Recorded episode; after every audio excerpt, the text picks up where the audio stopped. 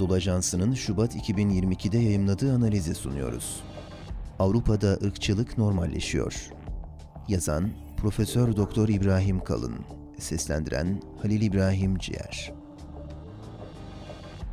Almanya'nın Hanau şehrinde 19 Şubat 2020'de yabancı kökenlilerin işlettiği iki kafeye yapılan ırkçı terör saldırısında aralarında 4 Türk'ün bulunduğu 9 masum insan hayatını kaybetti. Saldırıyı gerçekleştiren kişi ise baba evine giderek önce annesini daha sonra kendisini öldürdü.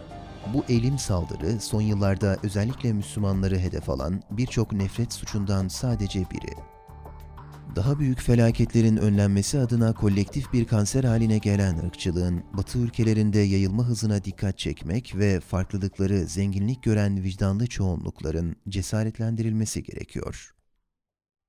Irkçı terör eylemlerinin altyapısı uzun yıllar içinde oluşturuldu.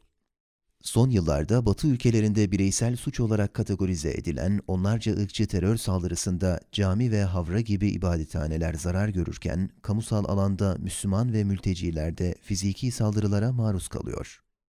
Ne yazık ki son 5 yıl içerisinde Batı ülkelerinde ırkçı terör eylemlerinde %320 artış gözlemlendi. Her ne kadar farklı ülkelerde gerçekleştirilen ırkçı saldırılar birbirinden bağımsız görünse de sokağa yansıyan nefret dili ve ırkçı eylemlerin siyasi ve ideolojik altyapısı uzun yıllar içerisinde oluşturuldu.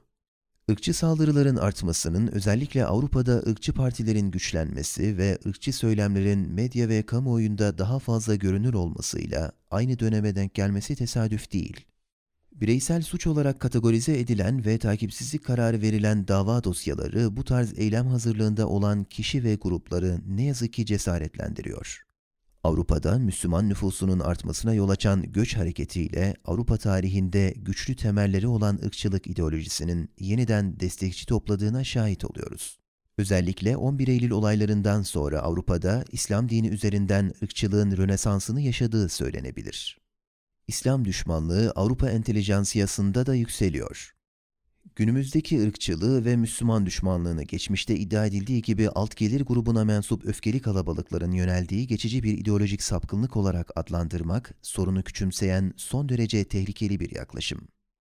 İslam ve yabancı düşmanlığının Avrupa entelijansiyası orta ve üst sınıf içerisinde de hızla yükseldiğini, hatta siyasette popülizme elverişli bir enstrüman olarak uluslararası politikaların şekillendirilmesinde ve meşrulaştırılmasında kullanıldığını gözlemlemekteyiz. Avrupalılık kimliğiyle uyumsuz olduğu iddia edilen İslam dini en güçlü ötekileştirme aracı olarak kullanılıyor. Bu vesileyle göçmenler arasında da ayrım yapılarak makbul olan ve olmayan yabancı kökenliler kendi içerisinde sınıflandırılıyor. Batı kelimesi ve Avrupalılık kavramı bizi tek tipçi bir düşünceye sevk edebilir. Oysa ki ihtiyatlı olmak gerekiyor. Batı toplumları dendiğinde bunun içerisinde nüansların olduğunu akılda tutmak lazım. Avrupa ülkeleri dini, kültürel ve siyasi açıdan homojen olmadığı gibi Avrupa ülkelerinde yaşayan Müslümanlar da homojen bir yaşam tarzına sahip değil. Genelleme yapılarak dışlanan Müslümanlar kendi içerisinde dil, mezhep ve kültür farklılıkları barındırmakta ve sahip oldukları bu kültürel zenginliği muhafaza ederek çoğunluk topluma uyum sağlama gayreti içerisindeler. Batı'da dünden bugüne öteki, Avrupa'da İslam düşmanlığı tarihi bir kavganın uzantısı olarak karşımıza çıkıyor. Bu kavga İslam'ı Avrupalılaşma önünde duran güçlü bir engel olarak görüyor. Avrupa'da artan entegrasyon ve asimilasyon tartışmaları bu çerçevede anlam kazanıyor. Müslüman kimliğini korumakta ve görünür kılmakta diretenler, makbul olmayan göçmen olarak ötekileştiriliyor. Avrupalı kimliğini kuran bir unsur olarak öteki, Batı düşüncesinde hep olmuştur. Avrupa'da kolektif kimliğin oluşturulmasında din, ırk ve kültür üzerinden ortak özelliklerin ön plana çıkartılması ve ötekinin ayrıştırılması son derece köklü bir geleneğe sahip. Avrupa tarihinde öteki üzerinden kimlik oluşturma ve farklı ideolojik zeminlerde azınlıkları tehlike olarak görme ve ayrımcılığa maruz bırakma sıkça rastlanan bir davranış biçimi ola gelmiştir.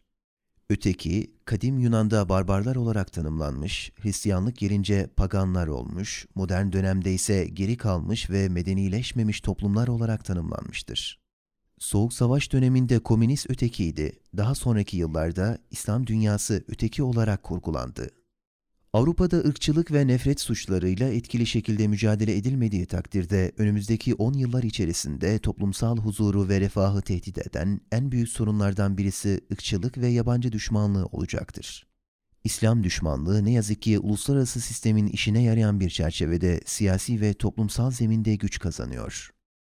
Irkçılıkla mücadelede siyasilere büyük görev düşüyor. Demografik değişim ve gelişmiş ülkelerde yaşlanan nüfus ırkçılıkla mücadeleyi kaçınılmaz kılıyor.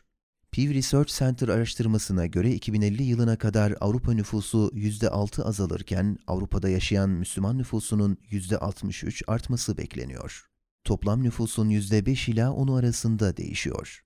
Söz konusu Avrupa'da yaşayan Müslümanlar olduğunda olgu ile algı arasındaki fark açılıyor. 14 Avrupa ülkesinde yapılan Ipsos araştırma sonuçlarına göre toplumda yaşayan Müslüman sayısıyla çoğunluk toplumun ülkesinde yaşadığını düşündüğü Müslüman sayısında 4 kat artış olduğu görülüyor. Çoğunluk toplumda Avrupa kültürünün ve Hristiyan değerlerin istila edildiği hissi gün geçtikçe artıyor. Suni üretilmiş korkunun nefrete, nefretin düşmanlığa ve şiddete dönüşmesi an meselesi. Irkçılıkla mücadelede en büyük sorumluluğu kuşkusuz siyasetçiler taşıyor. Avrupa'nın ana akım siyasetinin İslam düşmanlığını giderek sıradan bir durum olarak kabul ettiğini gözlemlemekteyiz. Almanya'da AFD, Avusturya'da Avusturya Halk Partisi, Fransa'da Front National, İtalya'da Lega Nord, İngiltere'de Birleşik Krallık Bağımsızlık Partisi, Yunanistan'da Altın Şafak gibi göçmen ve İslam karşıtı siyasi yapılar parlamentolarda çoğunluğu elde etmese de ülkenin kültürel ve siyasi iktidarını belirleyici rol oynuyor. İslam düşmanlığının popülerleşmesi Öte yandan İslam düşmanlığının bazı tanınmış yazar ve gazeteciler aracılığıyla popülerleştirildiğine şahit oluyoruz. İtalyan gazeteci Oriana Fallaci'nin İslam düşmanlığını körükleyen polemik kitabı, suni korkuları besleyen Fransız yazar Michel Welbeck romanları, Almanya Merkez Bankası Yönetim Kurulu üyesi ve siyasetçi Thilo Sarrazyn'in göçmenleri aşağılayan ve Almanya'nın sırtında kambur olarak gören kitabı en çok satan listelerinde aylarca durarak milyonlarca kişi tarafından okunan ve nefret tohumları eken kitaplardan sadece bazıları. Bu üç Avrupalı yazarın ortak yönü, İslam ve yabancı düşmanlığıyla öteki konumuna soktukları Müslümanlara karşı nefret suçunu ve ayrımcılığı normalleştirmeleri. Oysa ki Avrupa, İslam'la kavga ederek kendisine daha iyi bir gelecek inşa edemeyecektir. İslam ve Batı toplumlarının birbirlerini daha iyi anlamaları gerekiyor. İslam'ı ötekileştirerek Avrupa'nın kendini çoğulcu, Müslümanları ayrımcılığa maruz bırakarak kendini özgürlükçü tanımlaması mümkün değil. İslam ve Müslümanların ötekileştirilmesi sürecinin son bulması, Batı ülkelerinin savunduğu değerler açısından bir samimiyet testi olarak değerlendirilebilir.